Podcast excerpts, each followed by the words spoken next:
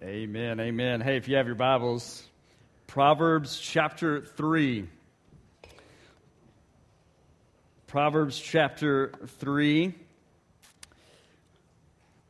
Last week, we began a new series entitled The Wise Steward. Our theme verse is verse 9 of chapter 3. We're looking at that verse and really the context around it. So really, if you're keeping notes, Proverbs 3, 1 through 12 is the main passage for this series. But we began by looking at the first part of verse 9 last week, where we read that we are to honor the Lord with our possessions. To honor the Lord with our possessions. Now, according to most translations, and most likely your translation, it says, with our wealth. We're to honor the Lord with our wealth. Jesus would put it this way, we're to be rich back towards God. Now, what does that mean? Well, for starters, wealth in this context refers to anything in our possession, hence possessions. It can mean the dollars and cents in our pocket or bank accounts or investments, our money and resources. It can mean the hours, minutes, or seconds of our days, our time. Or the spouse, the children, our friends, our relationships, the house, the car, the toys, our possessions. We're to honor the Lord with all that we say is ours. Honor, meanwhile, in the context of the proverb, does not mean what we might initially think it means. The word carries with it the idea of heaviness or weightiness. It means to carry a weight or a load or a burden. The imagery really is simple. We are to put the entire load of everything we possess on the Lord. We're to transfer the whole weight onto Him. Just like children that transfer their weight onto their parent for a piggyback ride, so we are to transfer the weight of everything in our possession onto God. And you might say, well, why would we do that? Because what the Scripture is saying is that we must first and foremost acknowledge a foundational, timeless truth. It all belongs to God already. Everything and everyone belong to the Lord. Our resources, time, relationships, our very selves, all of it belong first and foremost to the Lord. Everything we have was given to us by Him, a gift. In other words, as we saw, we are not owners, we're stewards. We're not owners, we are stewards. A steward, which is a kind of fancy Old English kind of term, is a person who oversees, governs, or manages another's property or financial affairs. Consider, for example, the beginning of creation. In Genesis, we discover that humanity, which was created by and made by God, was to work the land, which was created and made and given by God. We were to take care of it, as we see in Genesis chapter 2. That is, humans were to be stewards of God's world. This is why the Lord later says, listen, I have no need of a bull from your stall or of goats from your pens. I don't need your money or your possessions. Why? Because every animal of the forest is mine, and the cattle on 1,000 hills. Literally, he says in the Psalms, the earth is the Lord's, and everything in it, the world and all who live in it. Therefore, in Deuteronomy 8, the Lord warns us. He says, listen, you may say at some point in your life, you may say, my power and the strength of my hands have produced this wealth for me. But remember the Lord your God. It's He who gives you the ability to produce wealth. In other words, you may tell yourself, the wealth in my hands is mine. It's all mine, and I'm going to do whatever I want with it. Yet remember who gave you the wealth. Remember who gave you all that you have and the ability to get all that you have. Remember that you're not an owner, you're a steward. And you're to be a wise steward, not a foolish one. Wisdom comes, and Proverbs is full of talking about wisdom. It comes when we acknowledge first and foremost that everything belongs to the Lord. Wisdom comes when we honor Him with our wealth. Folly or foolishness comes when we falsely believe that everything belongs to us. So it follows then that being a wise steward comes when we steward what He has given us in the way He wants us to steward it, remembering it's His to begin with. Being a foolish steward comes when we steward what He has given us in the way we want to steward it, falsely believing it's ours to begin with. So all this begs the question, are we honoring the Lord with our wealth? Are we stewarding our resources, time, and relationships wisely or foolishly? Are we doing with our wealth what He's asked us to do with our wealth? Are we the wise steward or the foolish steward? In answering that question, we might ask, how do we know? Well, how we know is by looking at what we do with the best part. How we know is by looking, at least initially, at what we do with the best part of our resources, time, and relationships. Now, we're going to look at time and relationships in the next couple of weeks, but today we're going to focus on the best part of our resources. What do we do with the best part of our resources? And we're talking specifically money here, for those of you who want to cringe this morning, all right? The money that comes into our pocket, into our possession, maybe by way of paycheck, maybe by way of investment returns, maybe by way of refunds or inheritance or allowance or bonuses. However it gets into our possession, the question is, what do we first do with it? What do we first do with the best part? Look at Proverbs 3, 9, and 10. Honor the Lord with your wealth. We've looked at that. But then he continues. Honor the Lord with the best part of everything you produce. Some of your translations might say the first fruits. In other words, the very first thing you're to do is to honor the Lord with those first fruits, with the best part of everything that comes into your possession. Honor the Lord with your wealth. Honor Him with the best part of everything you produce. Verse 10, then the Lord will fill your barns with grain. Then your vats or your barrels will overflow with wine or good wine. Now, many years before these words were written in Proverbs, God showed up in Abraham's life. And God tested Abraham, and God said, Abraham. And Abraham said, hey, what's up? Here I am. I'm here, Lord. God said, take your son. Take your only son, Isaac, whom you love, and go to the land of Moriah and offer him there as an offering. And you can read this whole story in Genesis 22. So God shows up.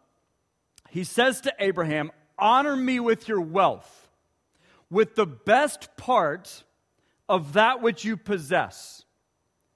Bring me, Abraham, your most valuable possession, your long-awaited for promised son, who, by the way, is the very key to your family's success, to your fortune, to your future. And Abraham, give him to me.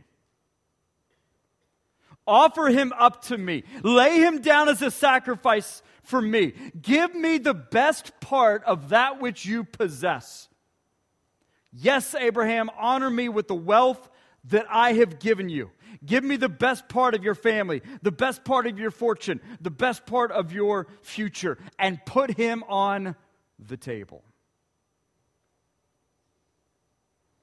The command seems unreasonable, impossible, ridiculous. So what does Abraham do?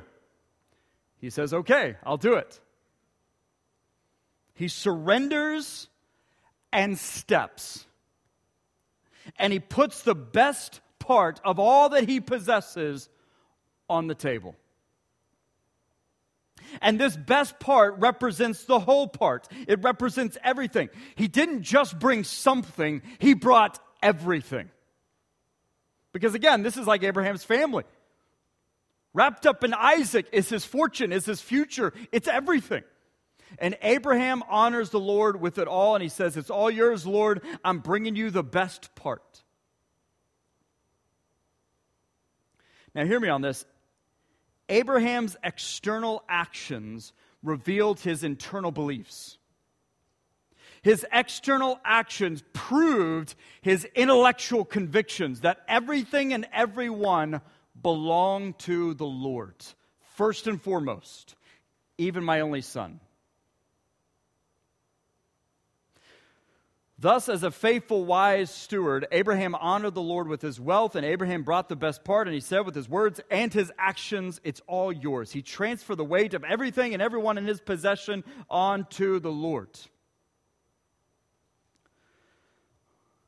So as we keep reading, he is then there on this mountain. His son is before him on the table. His knife is ready.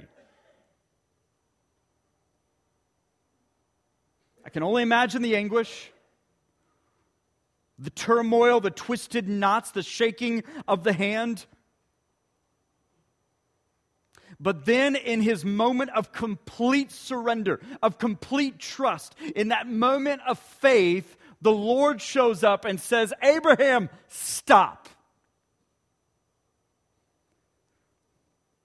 Don't lay your hand on the boy. Don't do anything to him. Because now I know that you fear God. I have seen that you have not withheld your son, your only son. You have not withheld from me the best part. So then Abraham lifted up his eyes, and he looked, and there behind him was a ram caught in a thicket by its horns. And Abraham went and took the ram and offered the ram up as a burnt offering instead of his son. Which, by the way, this is a huge foreshadow to Jesus. We sin, we deserve death, we deserve to lay on the table, to be crucified for our sins, but God laid down his one and only Son in our place. He gave us not just something, he gave us everything. So Abraham called the name of that place, the Lord will provide.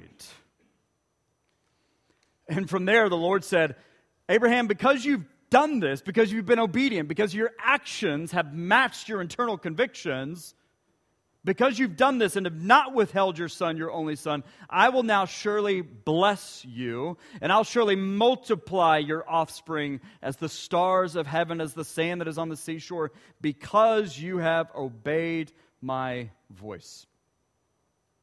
So God shows up, directs Abraham to do something that initially seems entirely unreasonable, impossible, ridiculous. You gave me this wealth. This is the son you gave me. And now you want me to bring the best part of this wealth back to you. But Abraham trusted in God with his whole heart. He leaned not on his own understanding. In all his ways, not just in part of his ways or some of his ways, but in all his ways, he acknowledged God. He was not wise in his own eyes. He honored God with all that was given to him by God in the first place, by sacrificing, by not withholding the best part. He honored the Lord with his wealth by transferring the weight of his wealth onto the Lord's table. It's all yours. And God did three things as a result. He provided, he blessed, he multiplied. He provided, he blessed, and he multiplied the wealth. For many of us, God is waiting to provide, bless, and multiply. But first, he's waiting for us to actually surrender in step. to actually bring not just something, but everything. To actually start honoring Him with our wealth, with the best part. Because here in Proverbs 3, the Lord is saying, in essence, the same thing that what He did with Abraham. Honor me with your wealth. Honor me with the best part of everything and everyone in your life. Honor me with all that I've given you, and then your barns will be full. Then your vats or your barrels will be bursting with new good wine. In other words, if you will just bring it all to me, if you will just transfer the weight onto the table, if you would just trust in me with all your heart, lean not on your own understanding, in all your ways acknowledge me, if you would not be wise in your own eyes, if you would just honor me with all that has been given to you by me in the first place, by not withholding the best part, if you would just bring it all to me, the best part of your family, fortune, future, all of it, then I would provide for you, I would bless you, I would multiply the wealth for you. That's what the Lord says. The question is, are we by faith, by wisdom, by trust, are we surrendering and stepping forward and putting it all on the table? Are we honoring God with the wealth He's given us by surrendering with open arms, with open hands, with open hearts, the best part? Or are we foolishly withholding it from Him? See, we may have a lot of intellectual convictions in this room. Convictions that say, yeah, it's all His. We may say, hey, I internally believe it is all His. We may say amen to that. But if that's us, if that's you and if that's me saying that, then we must then ask, do our actions match what we say are our convictions? Because actions will reveal true beliefs. Actions will reveal true convictions. Just like with Abraham.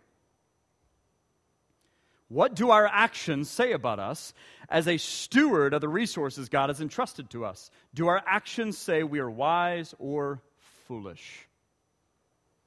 Now, before we answer that, think about these statistics, because analytics reveal numbers. Numbers tend to never lie.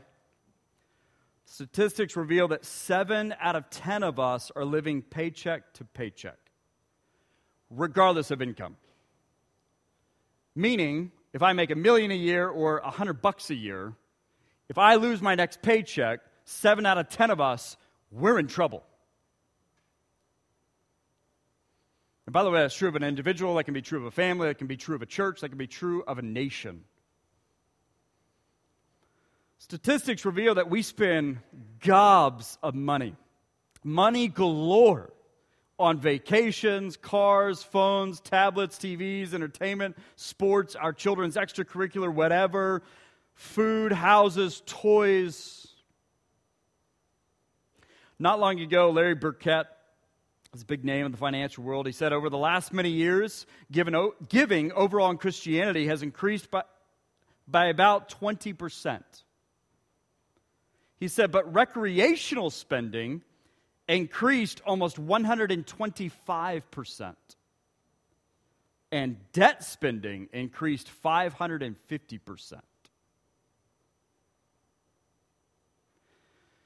Burkett said that only 3% of Christians tithe today. Now let's say he's wrong by like 10%, 13%, maybe 10%.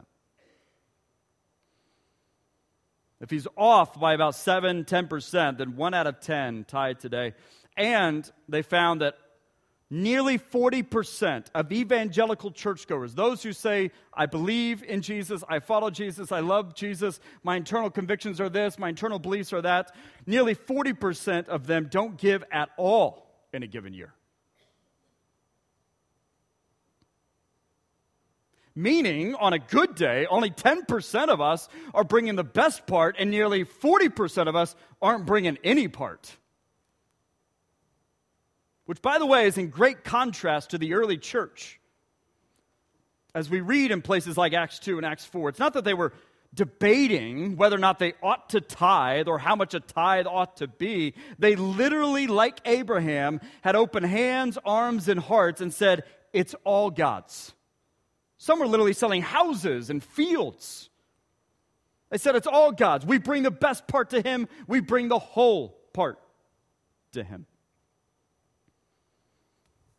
10%, nearly 40%. So let me put this into a visual of what the numbers reveal about what we're actually doing, the majority of us. So picture this apple as our resources. It could be your paycheck, could be your investment returns, could be your savings, could be all of it. Consider this apple as your resources. This could be $100. This could be $100 million. The size of the apple is beside the point. It's about what we're doing with the apple that matters. According to the analytics, this is what we're doing. We get our apple, and maybe we consider bringing the best part to God, or maybe 40% of us, we don't consider it at all. But either way, most of us, we get our apple, and then we tell ourselves, man, the newest iPhone just dropped. I gotta have it. And so we take a bite out of the apple. Now, I've done an illustration like this before, and I've actually bitten out of the apple, and I'm just going to save you from that, all right? But we take a bite out of the apple. Man, did you see that new car? Did you see that commercial of that new car? I got to have it.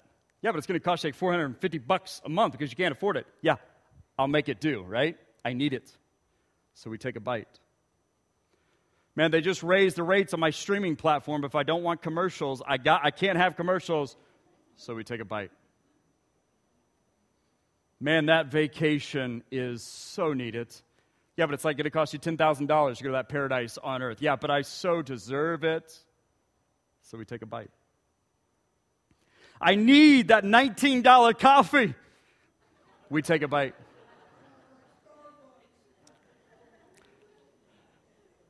I need those clothes, those shoes, those accessories, those toys. I gotta, get me. And we take another bite and then another and then another. And we just keep biting it off. Man, I just need a night out on the town. I need some restaurant dining. I need that movie. I need those refreshments. Another bite. Then come the bills and more entertainment and the kids' wants and their desires and, oh, we need a bigger this and a bigger that. Oh, we need that toy for the yard. Another bite and another bite and another bite. And none of that is wrong in and of itself. Matter of fact, you may handle your money in such a way that you say, you can afford just all that. It's no big deal. What's wrong is that most of us have our priorities out of whack despite what we say our beliefs and convictions are. And so by the end of the biting game with the apple, the resources God has given us, what's left, if we have anything left at all, is this nasty, shriveled up core. And we have the audacity to come before the Lord and plop it down and say, I know you said honor me with the best part, but that's all I got for you.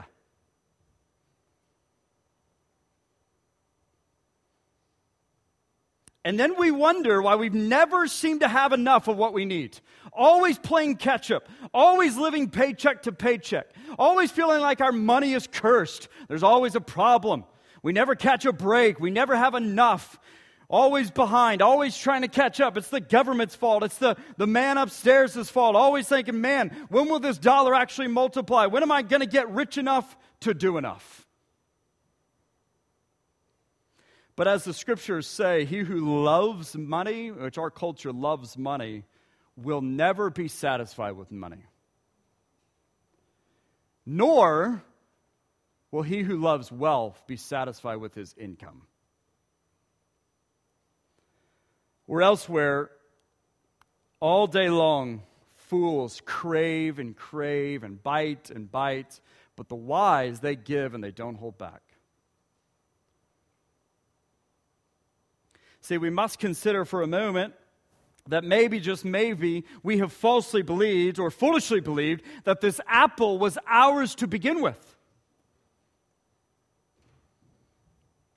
That we foolishly told ourselves, I can, man, and I should do whatever I want with my apple. I worked hard for it. I earned it. I produced it. But the Lord is telling us, remember who gave you the apple. Remember who gave you the ability to grow the apple. Remember who owns the apple orchard and the land it grows from. Not you. You're not an owner. You're a steward. And the wise steward knows this. The wise steward acknowledges this. The wise steward actually believes this and seeks to do with the apple what the owner wants done with the apple. To handle it, to manage, govern, steward it wisely. Now, sometimes our honest response to this so often is, yeah, but. And the entire context of these two verses in Proverbs 3 are like the answers to our objections to bringing the best part to God and not withholding it. We might say, yeah, but what if I can't afford with my circumstances and conditions? What if I can't afford to put it all on the table? I mean, come on. It's going to affect my family. It's going to affect my fortune. It's going to affect my future. Like Abraham, trust.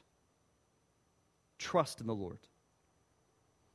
Yeah, but I want that shiny new gadget now. Don't despise discipline. In other words, what the proverb is saying, grow up. Quit acting like children in a candy store.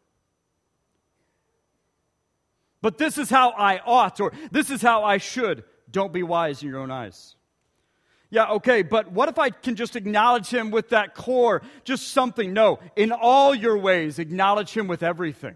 In other words, be wise stewards. Be wise stewards. Let me finish with this. I love hearing about robberies gone bad. You might call them foolish thieves.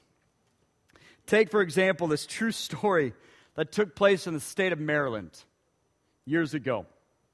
A robber entered a bank. Quietly walks up to the teller. He hands the teller a note, and on the note is demanding cash. He's got all sorts of threats on there. He's got this, that, or the other, and if she doesn't get him the money, he'll do all this. And so the teller gets the note and actually honors the note, gets him the cash, gets him the money, hands it to him, and the robber runs away. Well, he was amazed to find the police were waiting for him when he got home. Because it turns out he had written the note on the back of his personal bank deposit slip. Had his name, had his address, had his phone number.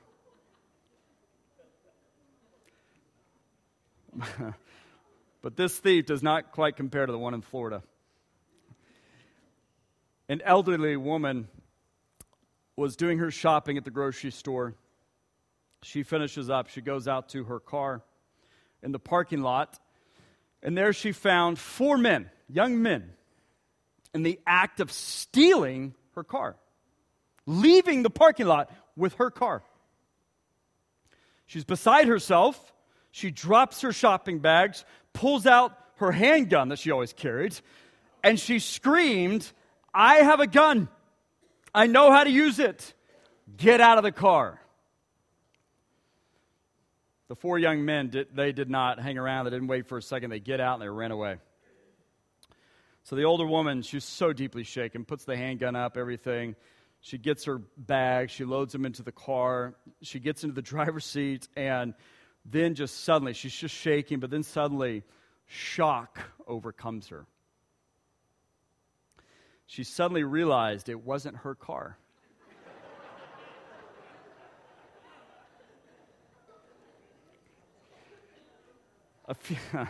A few minutes later, she found her own car parked about 5 spaces down, which also happened to look very similar to their car. She loaded her bags into the car. She drove to the police station to report the mistake. the sergeant to whom she told the story could not stop laughing. She said, "What are you laughing about?" He pointed to the other end of the counter where four pale young men were reporting a carjacking by a mad elderly woman described as less than 5 feet tall, glasses, curly white hair, and carrying a large handgun. But don't worry, no charges were filed. See, too many of us who love Jesus and follow Jesus, we have a gun pointed at Jesus. And we're shouting with audacity and boldness and foolishness, "Back away from my resources. Get away from my resources. I'll do with it what I want, how I want, when I want. I could care less what you say about it." When in actuality, it's God's resources, not yours. See, it's foolishness for us to try and rob from God what is His. In Malachi 3, the Lord says, I don't change. Listen, my people, from the days of your fathers, your ancestors, you've turned aside from my commands and you haven't kept them. Just return to me, and I'll return to you, says the Lord. But you say to me, well, how shall we return? And the Lord responds, will man rob God? Yet you're robbing me. But you say, well, how have we robbed you? Come on, we haven't robbed you. You've robbed me in your tithes and contributions, meaning you haven't honored me with your wealth, with the best part of your produce. Therefore, you are cursed with a curse, never able to get ahead. Always problems. For you're robbing me, the whole nation of you, not just one of you, all of you. So bring the full tithe into the storehouse. Lay it all on the table so that there may be food in my house. And thereby put me to the test, said the Lord of hosts, if I will not then open the windows of heaven for you and pour down for you a blessing until there is no more need. In other words, if you want to draw near to me, if you want to be like Abraham, then honor me with your wealth, with the best part, bring it to me. And if you do this, if you're obedient as Abraham was, then I will provide, I'll bless, I'll multiply. Your barns will be full, you'll have all that you need. Your vats will be filled with new, good wine, blessings. But if you don't change your mindset, if you don't change your devotion, if you don't change your behavior, then you'll just keep craving and never having.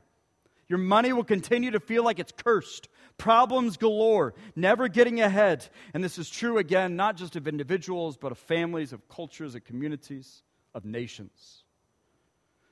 We must listen to what Jim Elliott said. He is no fool who gives what he cannot keep to gain what he cannot lose. Now, again, this isn't an overnight thing. It's not a get-rich scheme thing. It's not, hey, if I do this, I'll be more and more prosperous and wealthy, and all will go perfectly well for me. What the Lord is saying is that those who lose their life for Him, who open their hands, their arms, their hearts, and say, it's all yours, internally and externally do this. Whether they have much or little, that's beside the point. But those who surrender it all will actually find their life. They'll save their life. Those who surrender everything to Him will, in the end, have everything. This instead is a watch what the Lord does. And you can ask anybody who has followed through on this. When you begin to honor Him with your wealth, with your life, by bringing the best part and putting it on the table and saying, this part is yours, the whole part is yours. If you do that, He'll provide, bless, and multiply. But you have to change your mindset. It's all His. It's all His. You have to change your devotion. Put Him first. You have to change your behavior. Look at how it's going out your hands. Obey. Honor Him with all that you say is yours.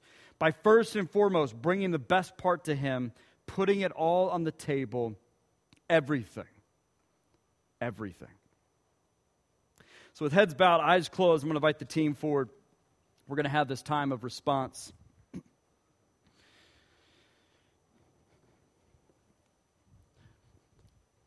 And some of us If we look at ourselves, we look at our marriage maybe, or our family, or whatever it is, we can honestly sit there and say, man, we have not been honoring, or I have not been honoring the Lord with my wealth, with the best part, with the first fruits of all that He's given me. But what are you holding on to that you have to lay on the table this morning? What does your hand have to let go of? What does your arms have to let go of? What does your heart have to let go of? Simple, just trust and obey. You got to change your mindset. It's all His. You got to change your devotion. You got to put Him first. You got to change your behavior. And if you do this, He said, I'll provide, bless, multiply. I'll take care of you. You'll have peace. You'll be weird in comparison to the culture. So for some of us, He's just literally calling us like Abraham to surrender and step. Maybe it's that possession. Maybe it's that relationship. Maybe it's that hour or time in your life. Maybe it's whatever you've been giving those resources to. Maybe it's your very life. And He says, give me everything. Give me everything.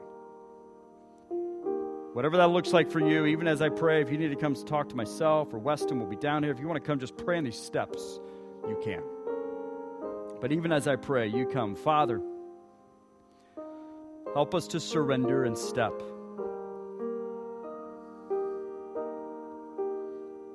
Help us to trust in You, to acknowledge You in all of our ways, to lean not on our own understanding, but to acknowledge You in everything. Help us not to despise discipline. Help us to be obedient. Help us to learn the word no. Help us to be unlike our culture. Help us to be like Jesus. Help us to be like the faith of Abraham.